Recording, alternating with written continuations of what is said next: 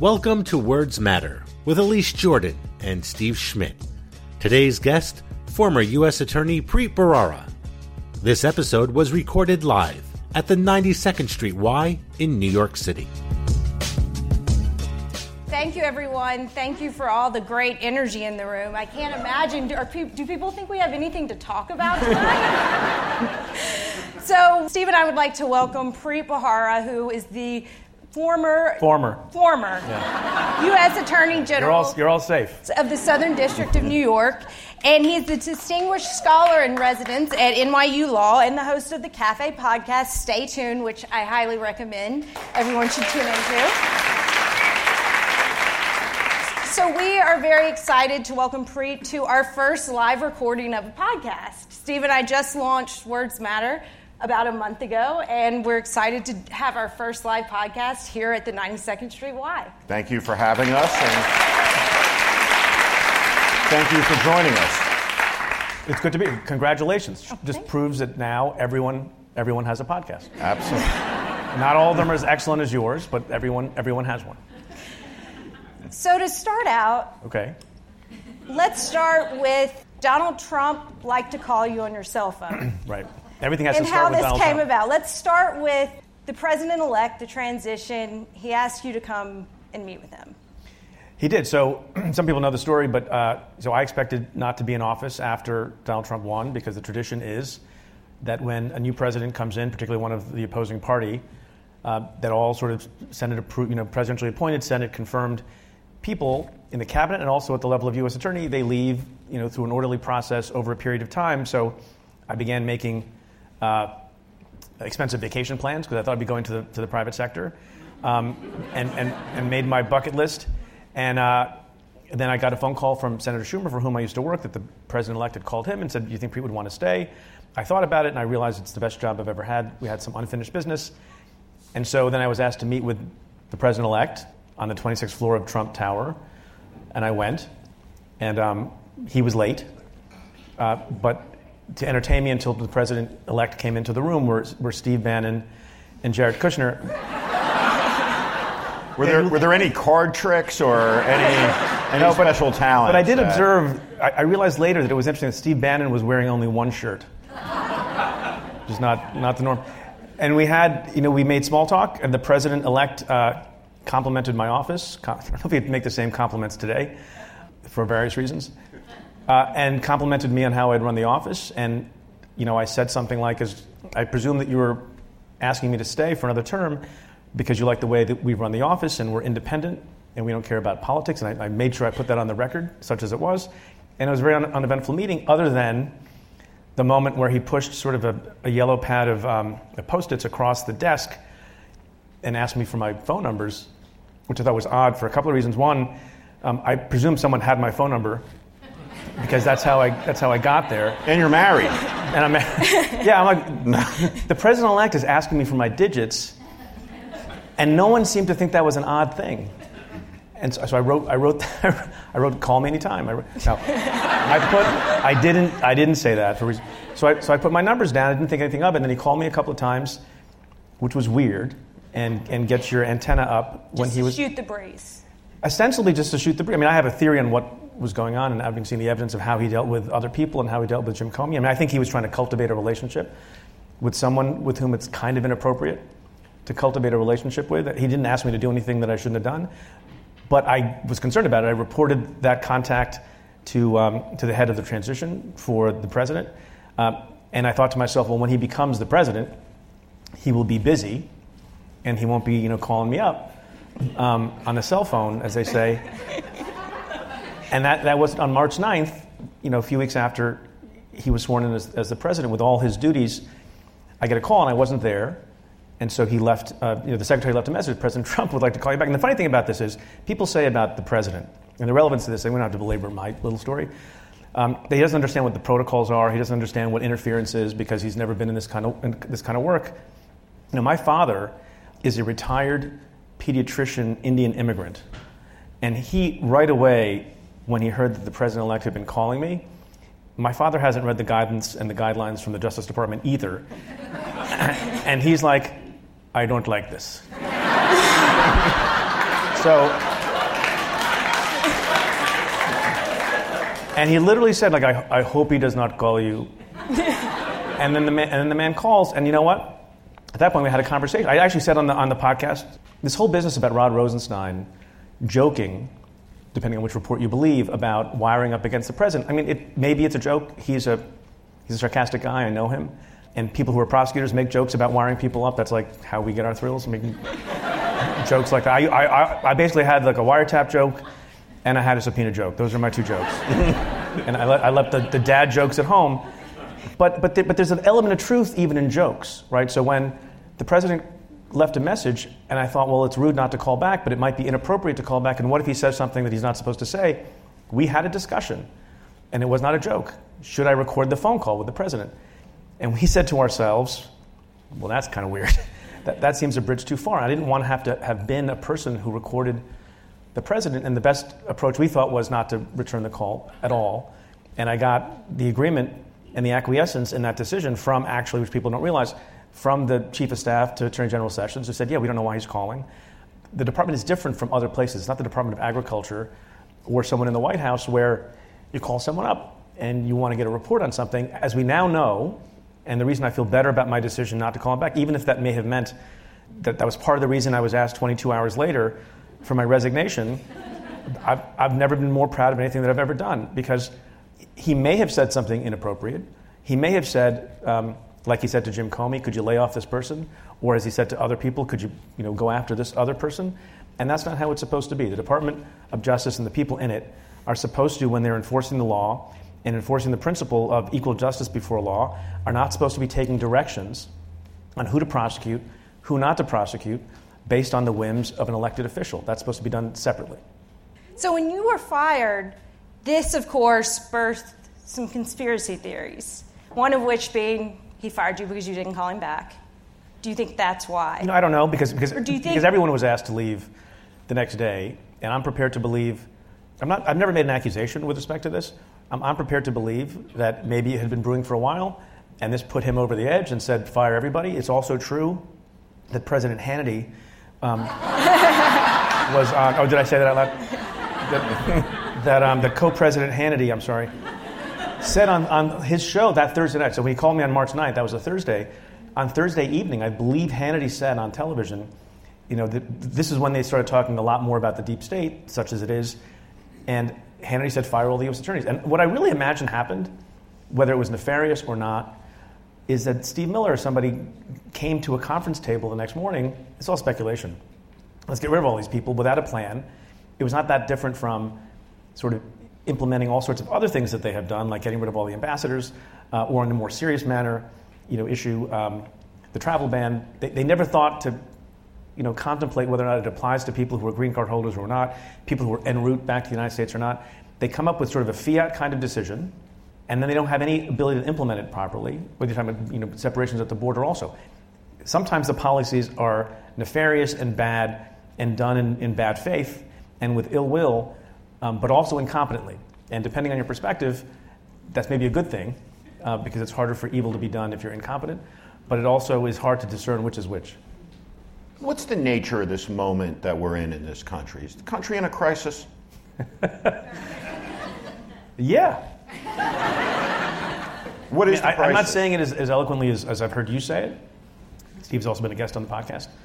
If you start to break it down, you can convince yourself that any particular thing is sort of not so bad, right? So, so what I say when I want to be optimistic and give people hope, but not too much hope, is that if you, if you look at the institutions of democracy, a lot of them are holding up pretty well. So, for example, the press.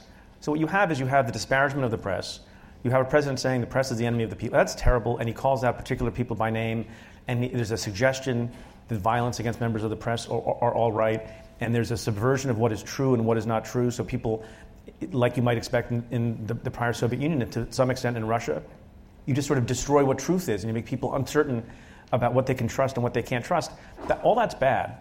But when the president says things about changing the libel laws, he can't do that. It's not going to happen. When he says things about taking the licenses away from newspapers or from radio stations or TV stations, I really don't believe that, that, that we're, we're not on the precipice of that. He can't do that. That's rhetoric. So, and, and on the other side of the token, based on the work that you and others do, you know, the press is very vibrant and is doing scoop after scoop after scoop and is discovering a lot of things that prosecutors haven't been able to discover and ferreting out all sorts of corruption. So the press is it's attacked and it's under siege and it's you know maybe more under siege by the economic model of being in the print world than, than other things, but it's, I think it's okay. The courts, yeah, they're being attacked. He attacks people by name, but you know there's, a, there's something to be said for the structure of the Constitution that you know these, these folks a few hundred years ago thought of, which is you, you get life tenure. And there's an argument to be made that life tenure is bad because people stay on the, on the bench too long. But the fact that you have life tenure was intended to insulate the court and members of the bench and the, in the federal system from this kind of thing. So if you're a judge and you get on the wrong side, uh, as I like to say, if you're a judge, you get on the wrong side of the, the President of the United States. He calls you out on Twitter. If you're a U.S. attorney who gets on the wrong side, then you get a podcast. So there's a, there's a because U.S. attorneys didn't have life tenure. And then you know Congress is a mixed bag depending on what's going on. Um, where I think the threat is, uh, fr- from my perspective, my parochial thing that I care about, being in law enforcement, is the is the independence of the law enforcement function, the independence of the FBI, the independence of the United States attorneys, the independence of people who pursue civil rights investigations, and all sorts of other things, and a lack of faith and trust that those folks are doing their jobs in the way that we have been trained to do them. Because there's actually not a law unless you can put together a strong enough case. It's very difficult to do, although some people think it's been made and want it to be made, of obstruction against a president. And all these things that we, dis- that we thought, go back to your original question, you know, Garry Kasparov, who also has been a guest on the show, I think, you know, in some ways put it best, and I think other people have said the same thing. You know, a lot of what we expect and what happens on the part of a president and our elected leaders is done on the honor system. You know, a president has never been required to be transparent about his taxes and about his income. There are issues that the president is sort of above, and if an ordinary person in government did those things, they'd be fired. The president can tweet in a way that you didn't expect someone to be able to, to tweet.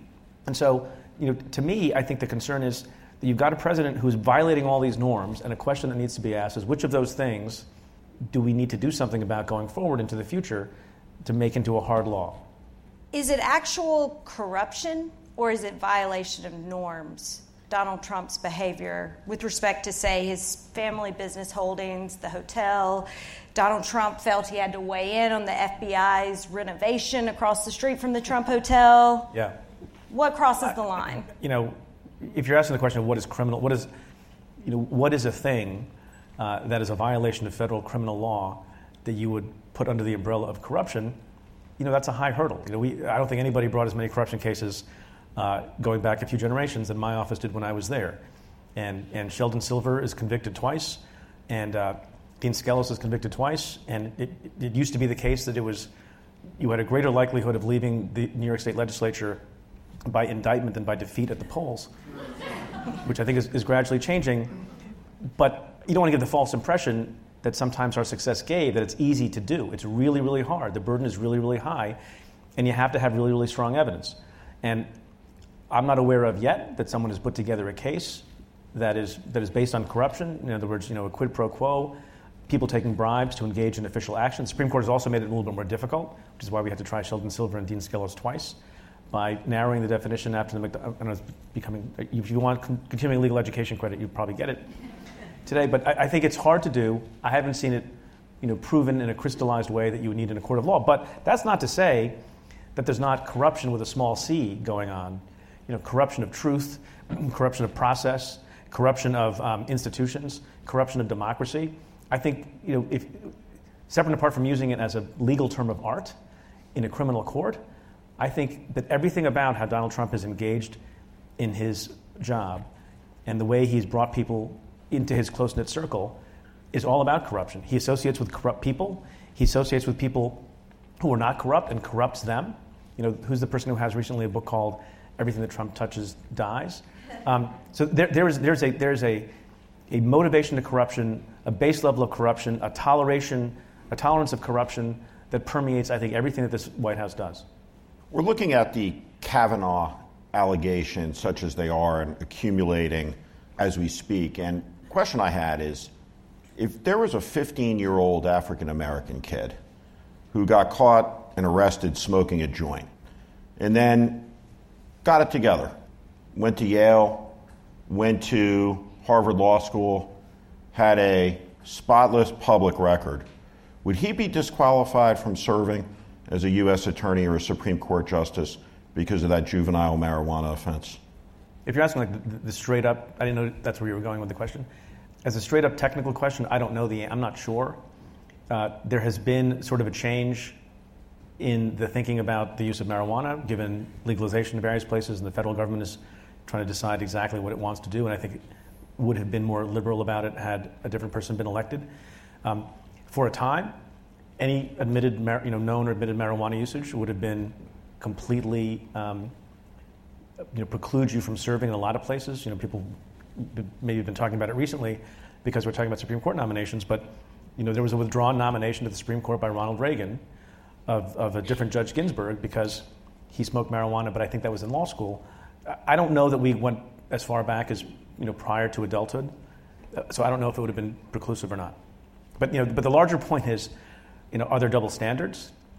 Yeah, and I think you know, some of what people are correctly talking about in the criminal justice system is are there certain enclaves of white privilege where you know Princeton, uh, Yale, other places, communities where people have a lot of money, where a kid's smoking a joint and they get a slap on the wrist, uh, or the cop walks away if there's a, a drunken incident.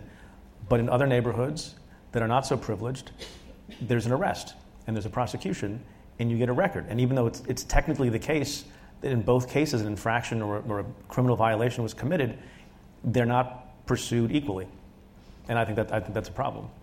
How do you grade this administration's efforts on criminal justice reform? Because we hear one thing from Jared Kushner at the White House, and then from Jeff Sessions at the Justice Department, it seems to be a completely different story. Yeah. Jared Kushner is working on criminal justice reform in the Middle East, right? Is that? I, I, think China, I Mexico, what, Canada. Yeah, I don't know, and weights and measures. Um, I think, not really. I, I think. Um, it's unfortunate. I, I, think that there had been some progress made, and you know, prosecutors are very conservative folks. I don't mean ideologically, but they don't, and lawyers generally, they don't go for change quickly, right? So when people start suggesting that, that people's discretion, if they work in law enforcement, should be exercised a little less aggressively, that, that takes some doing on the part of prosecutors. And I think we started to have, towards the end of the Obama administration, Eric Holder put out this, uh, this memo, which is known inside the department as the very fancy name, clever, the Holder Memorandum.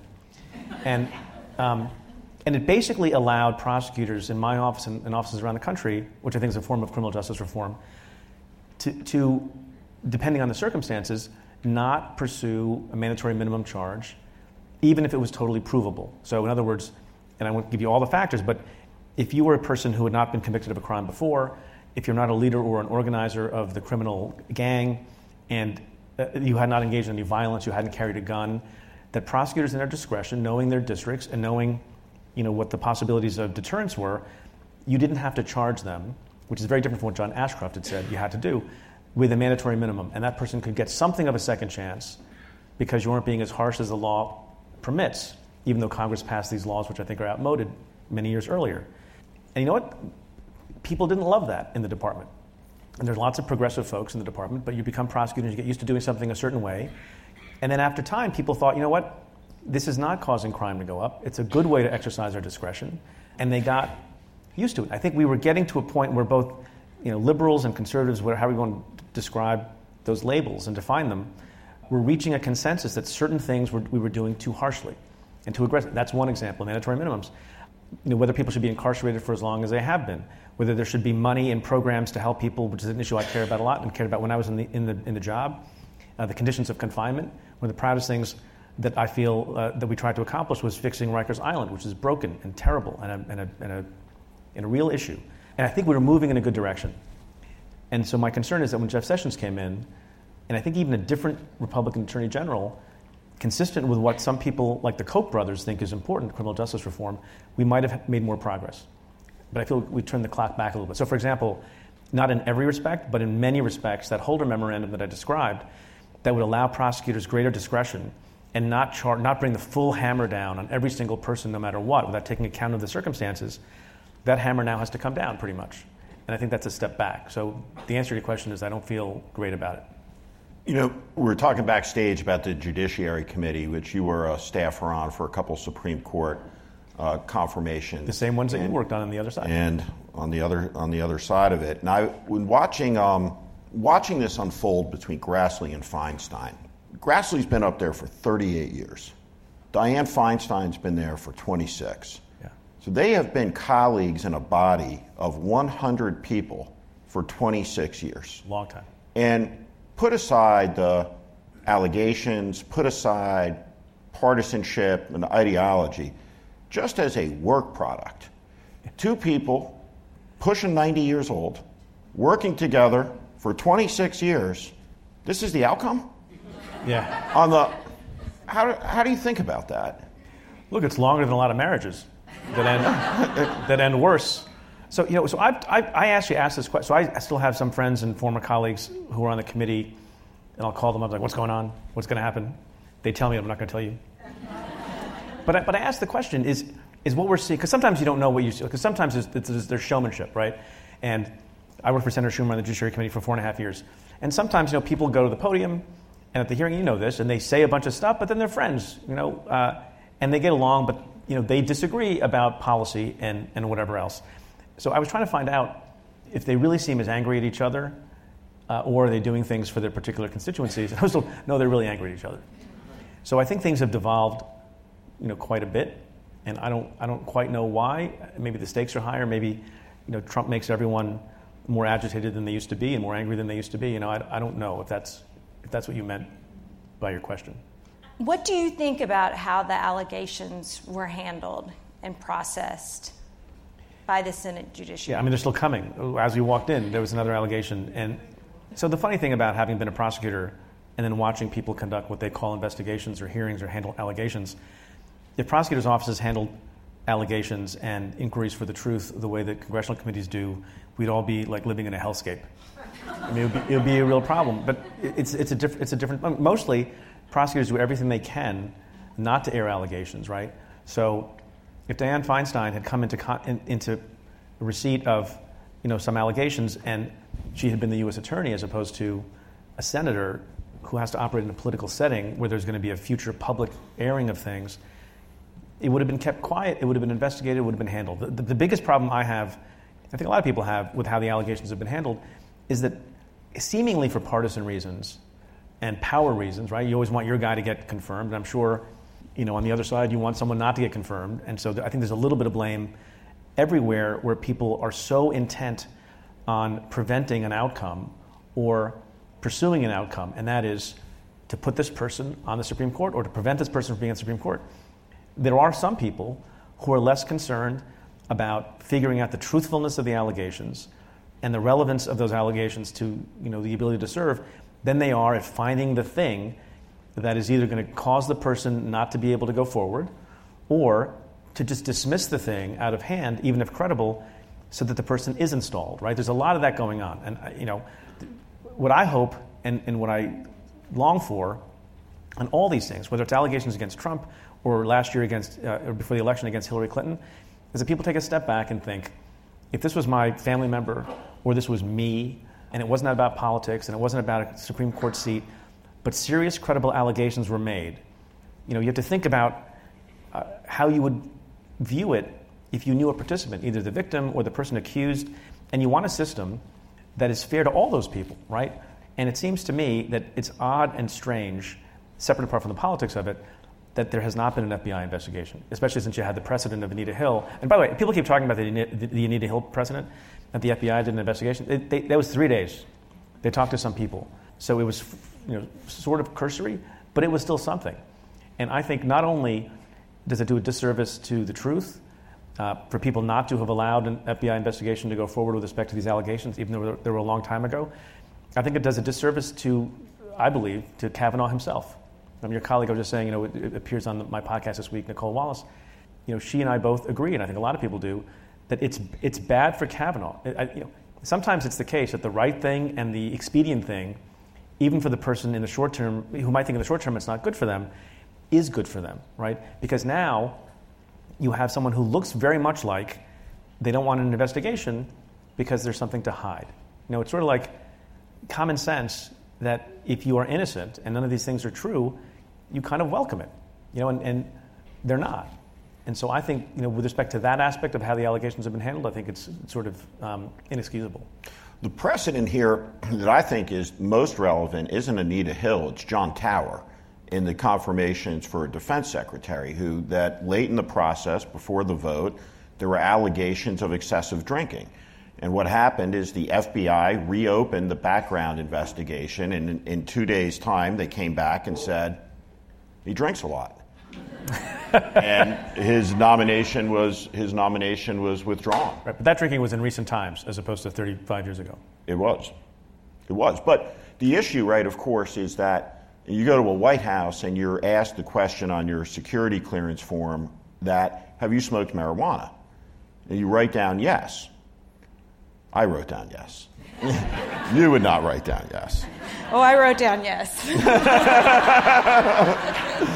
now, when you're asked about it by the FBI agents, they're not looking to disqualify you for smoking marijuana.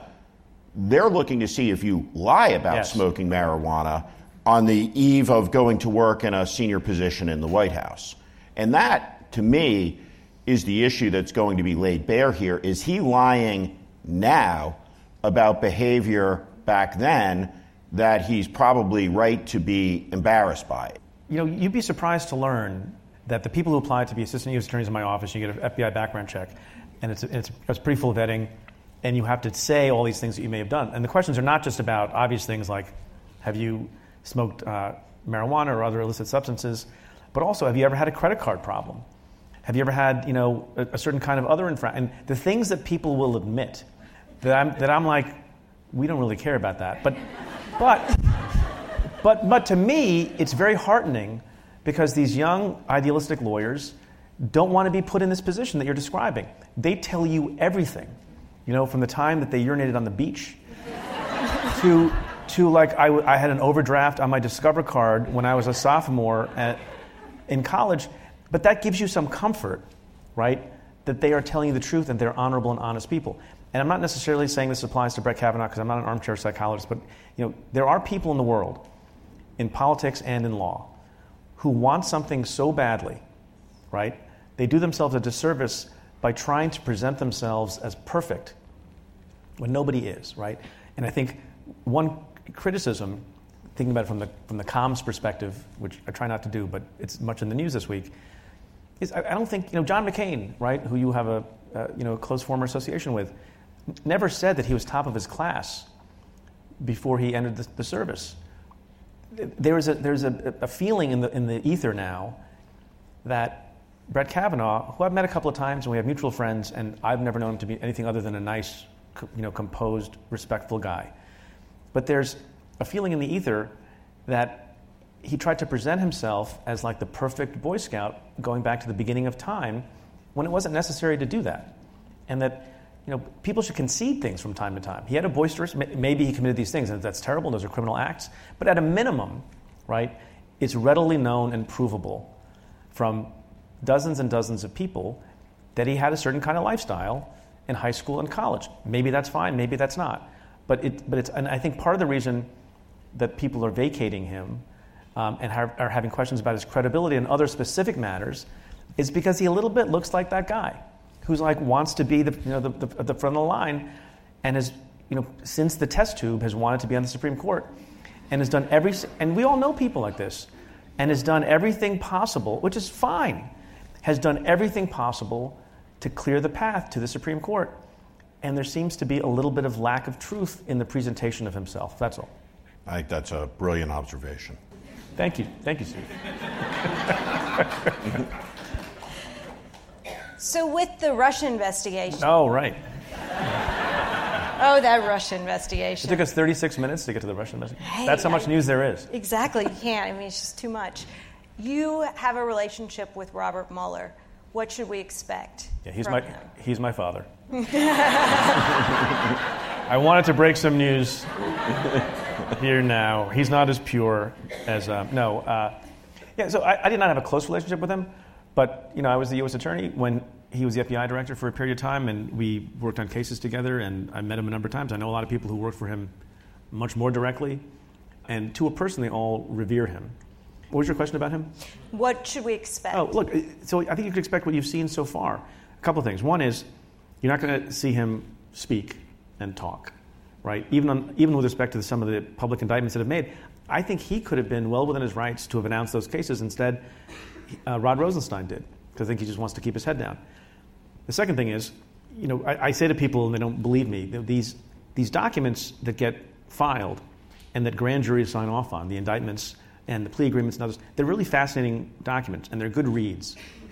And the reason I say that is there's very little criticism of the substance of what is in these documents. Typically, when someone gets charged, or the, the, the 12 or 13 GRU uh, agency officials from Russia got charged with all sorts of bad things, the thing that people who don't like Mueller, what they say is, well, it doesn't talk about the president.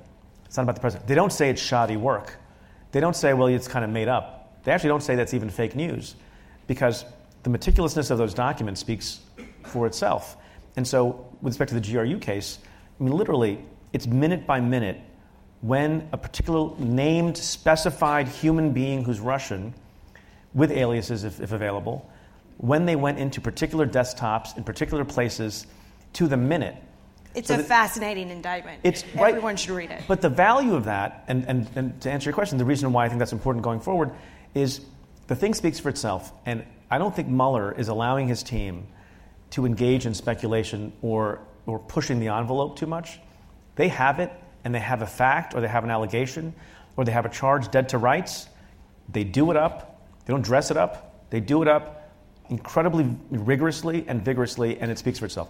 So the thing that people are looking for in the future with respect to a potential report on the full Russia investigation, I expect that to be a document, if we ever see it, which I believe we would, is again going to be a tour de force of concrete, specific, detailed, uneditorialized, fact after fact after fact that's going to be very difficult to rebut.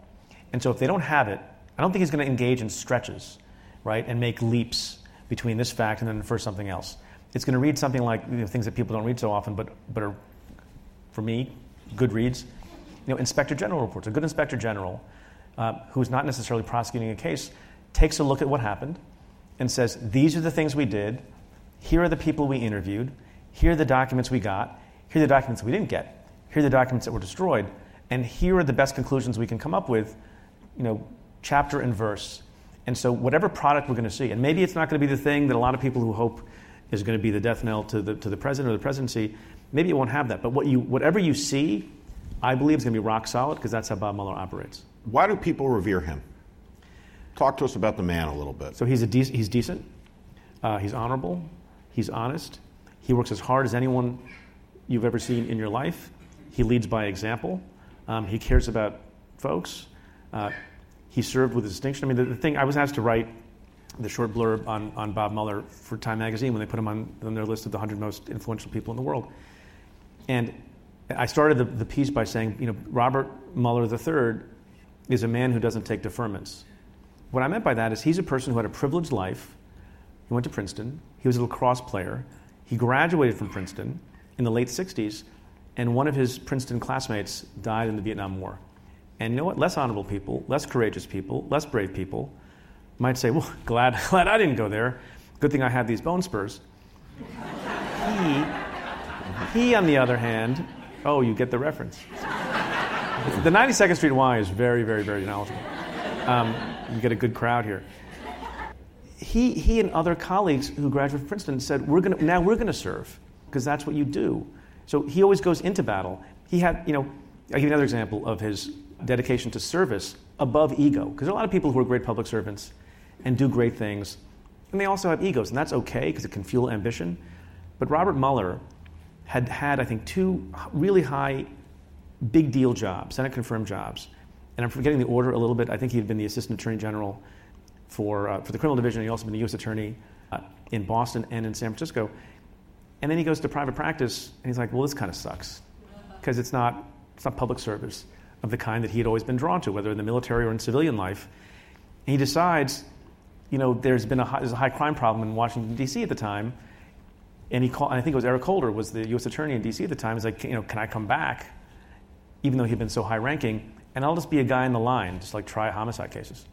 And he went back to the Justice Department to a local U.S. attorney's office, and he tried homicide cases, because because that's what you do. I think that speaks volumes about him. Ooh.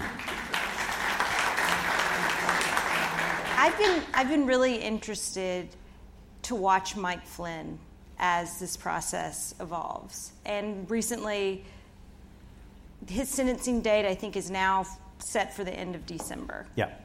What's at stake for Mike Flynn?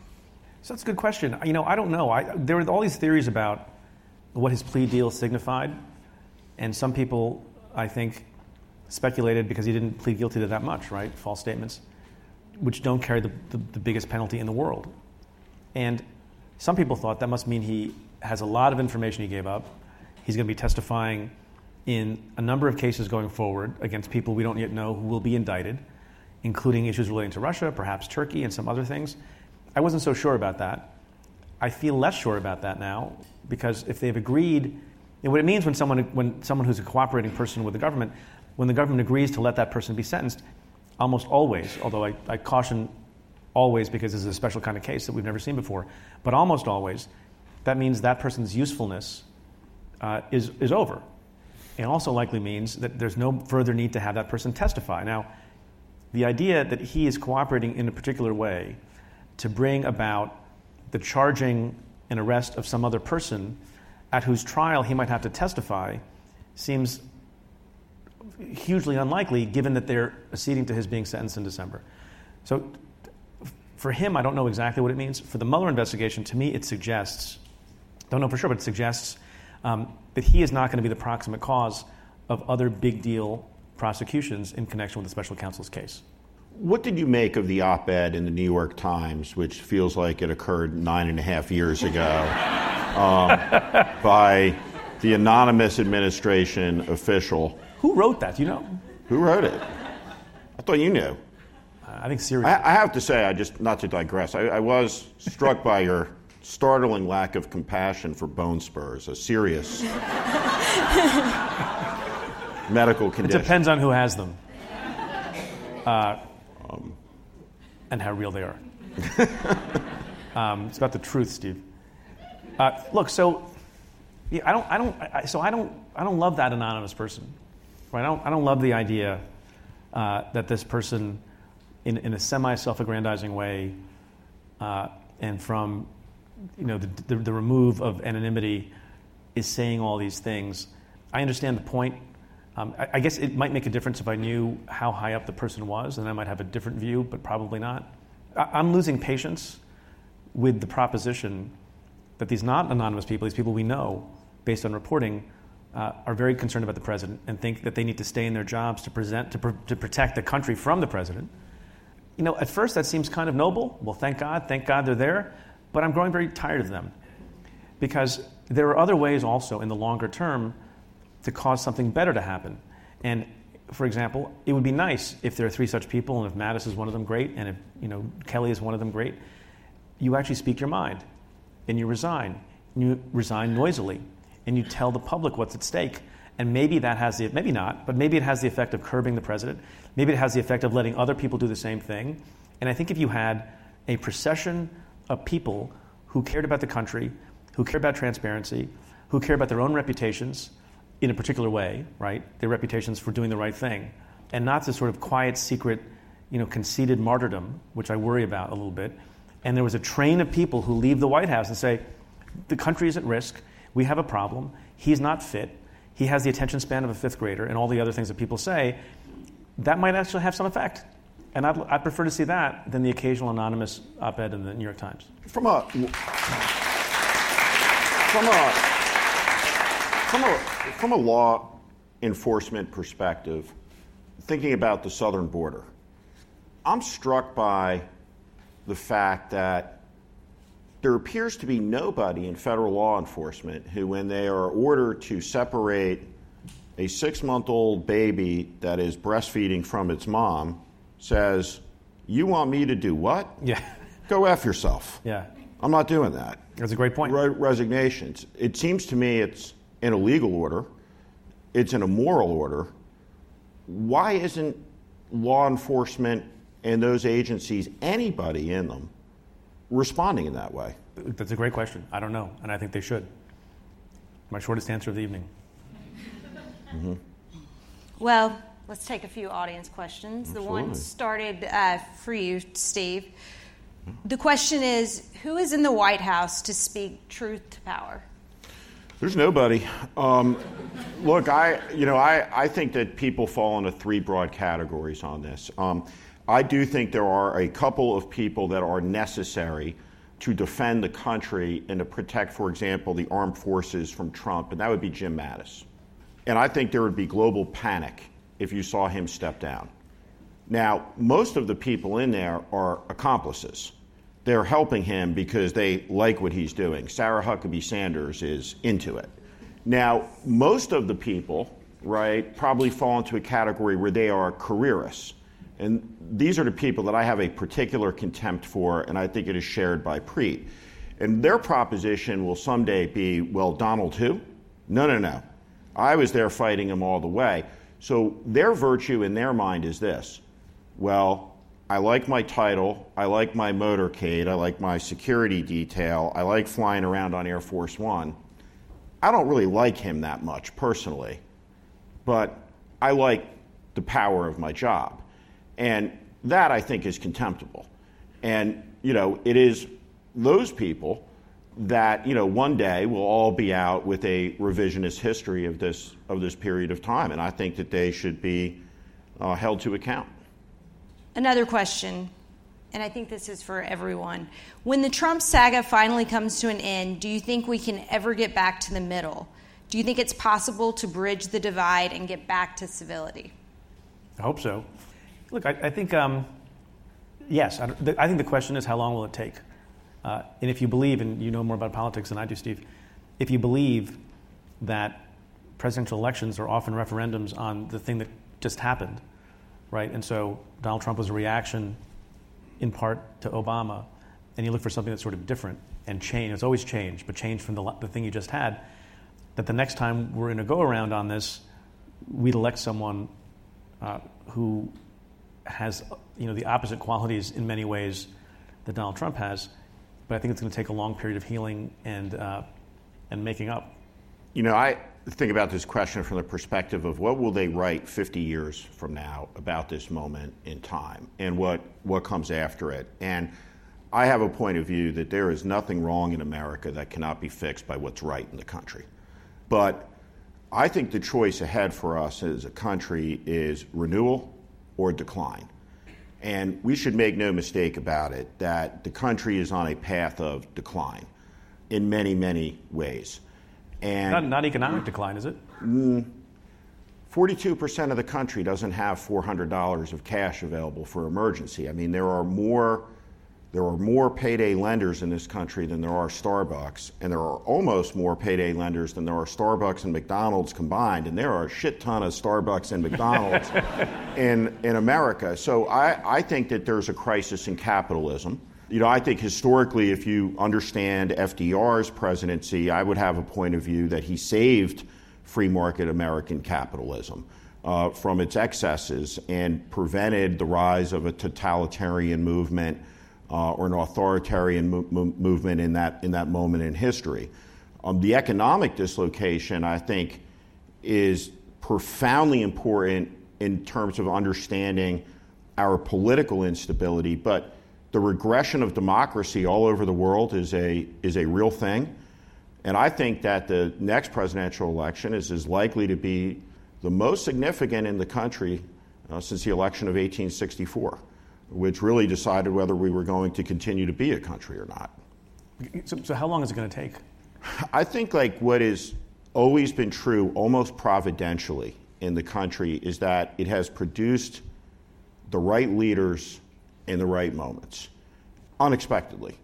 Harry Truman, a failed haberdasher from Independence, Missouri, a plain spoken man uh, who you wouldn't have high expectations of coming out of a very corrupt Democratic machine, the Pendergast machine in Kansas City. Ulysses Grant was selling firewood on a street corner in 1859, down and out on his luck. Dwight Eisenhower was a colonel in the Army who hadn't been promoted in 13 years in 1940.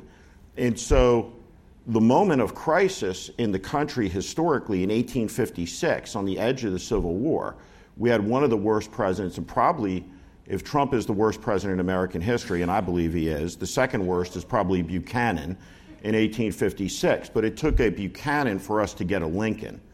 And the question is, and I always think about Lincoln in this story, is William Tecumseh Sherman was highly skeptical of Lincoln when he was elected. And he said, the country's doomed. We've elected a backwoods barbarian. He's uneducated. Has no prospects to deal with the, with the crisis in front of us. And then he was asked to comment about Lincoln after his death. And uh, he had seen him with Grant a week before, and he said, I've met all the great men of the world. I've met the kings and the emperors and the queens and the industrialists, but I never met a man who possessed more of the qualities of greatness and goodness than Abraham Lincoln. And so I believe, right, that the presidency amplifies character. Donald Trump is who Donald Trump is, and all of his flaws and all of his character are magnified by his office. But I do believe that there are leaders out there who possess those qualities of greatness and goodness and who have it in their heart the concept that you can't love your country if you hate half the people in it, and that the mission of the next president is to bring about a season of reconciliation. Because at the end of the day, we're in it together. And you can't succeed as a country when everybody's fighting each other with the anger that we see today. So I, I'm hopeful, but also alarmed. Well, this is a good segue to the next question for you. Steve, are you going to help Democrats' campaigns in 2020 to get Republicans out of office? I just, I just did, I just, I guess I was the headliner for my first ever fundraising event for a Democratic congressional candidate on the Upper East Side. And times are a changing. The times they are a changing. But yeah, listen, I this is the most important midterm election in American history. Period. Full stop. Trumpism must be repudiated. And if it is not, if it is, if it is validated in this election, if there is not a check uh, put on this guy, we're going to be down the road to living in a different country uh, than the one we grew up in. It is essential that there be a check. Now, that doesn't mean um, that we're going to get better politics out of it. I mean, we have a debate in this country that the choice devolves to dumb and dumber. And think about immigration. Our politics has presented a choice where, on the one hand, we can seize little babies from their parents at the border and put them into internment camps. And on the other hand, we can have no immigration enforcement at all. And I'm thinking that between the two, maybe somewhere in the middle, we can, we can find some agreement. And so our politics on issue after issue where 80% of the American people just basically conceptually agree because Americans are endowed mostly, most of us, I think, with some level of common sense.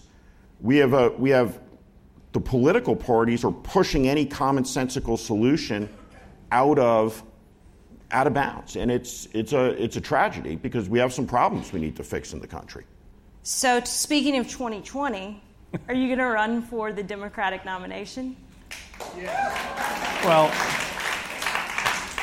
you'd have to repeal uh, part of the Constitution. I was, I, was bo- I was born in India. Mostly, I'm just trying not to get deported at this point. I'm like, if I can stay in the country, I'm, I'm good. I'm in, I'm in good shape. Who is going to be the person? Can we, I who's, who's, who's this now, Abraham Lincoln savior figure that you're describing? As of now, it seems like it's shaping up to be 2016 for the Democrats and a food fight of 20 candidates fighting for resources, dividing the party. As of now, it's too early, but I would just say that there is no savior figure who has become apparent, except though perhaps there's a certain senator candidate in Texas who has quite a spark. And you, I know you have some thoughts on that too. Ted Cruz. No, I think I think you got to I think you got to think about this like like uh, like sports, right? That there's brackets and there's different like NFC East, West, and South, right? And so so you have the senator bracket, and you have Bernie Sanders, Kirsten Gillibrand, Kamala Harris, uh, Cory Booker, Elizabeth Warren. I'm missing someone in there, and so I have a I have a, a, a very senior Democrat uh, in the state of California who supported a single payer proposal out there that costs $450 billion a year. And the state budget, all in in the state of California, is $145 billion a year. And so what I said to him is explain to me, like I'm a third grader, why that lie is different than Trump saying we're going to build a wall that Mexico is going to pay for it. And I said, as a matter of political strategy, if you post up dishonest progressivism against Trumpism, it's not possible to win a dishonesty contest with Donald Trump he wins every time. So, so, so we have that bracket, and that bracket is pulling to the left. We have a break glass bracket in the middle that's forming. That's Biden, it's Bloomberg, it's John Kerry, it's 78 years old, it's you, you, you know us. Steve's been you kind of don't- tonight. Right? You don't, say. you don't, you know us. You, we're not gonna, we're not gonna start World War III.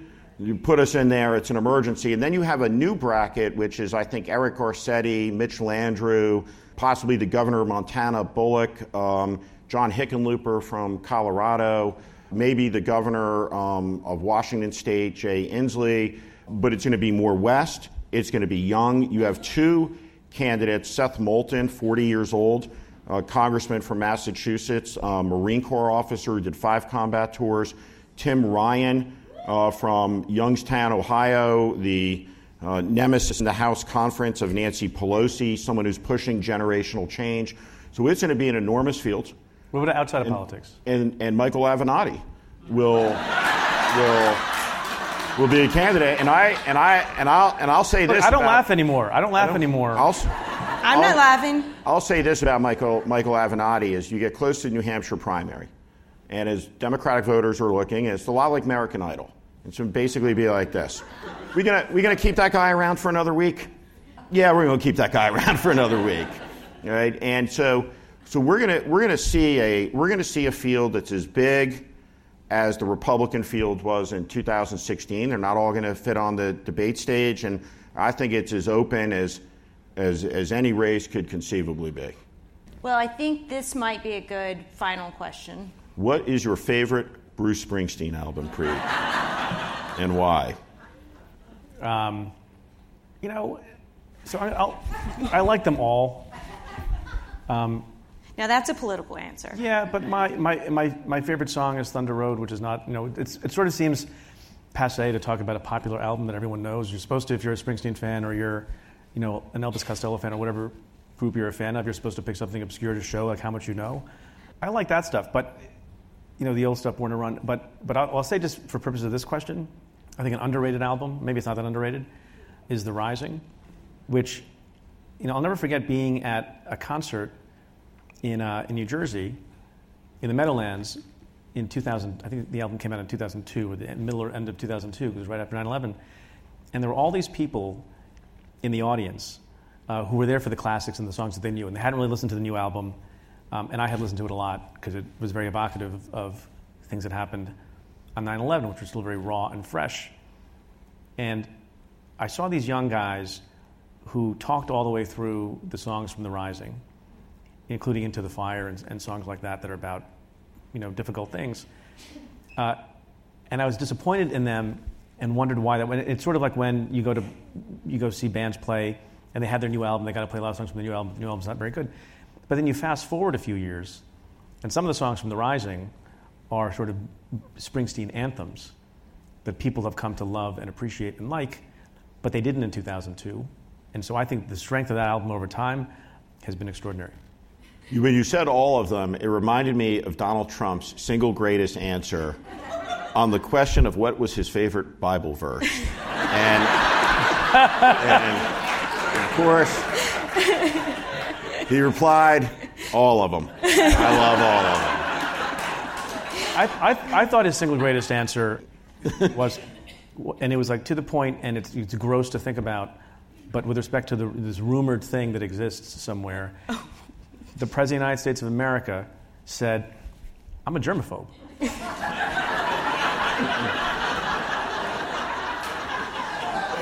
okay, your turn, Steve. And, and, and with that, we will all sleep soundly tonight. Thanks so much, everyone, for coming out. Thank that you. was fun. Thank you for listening to Words Matter with Elise Jordan and Steve Schmidt. For more information on our show and hosts, visit wordsmattermedia.com. Please rate and review Words Matter on Apple Podcasts and other podcast providers.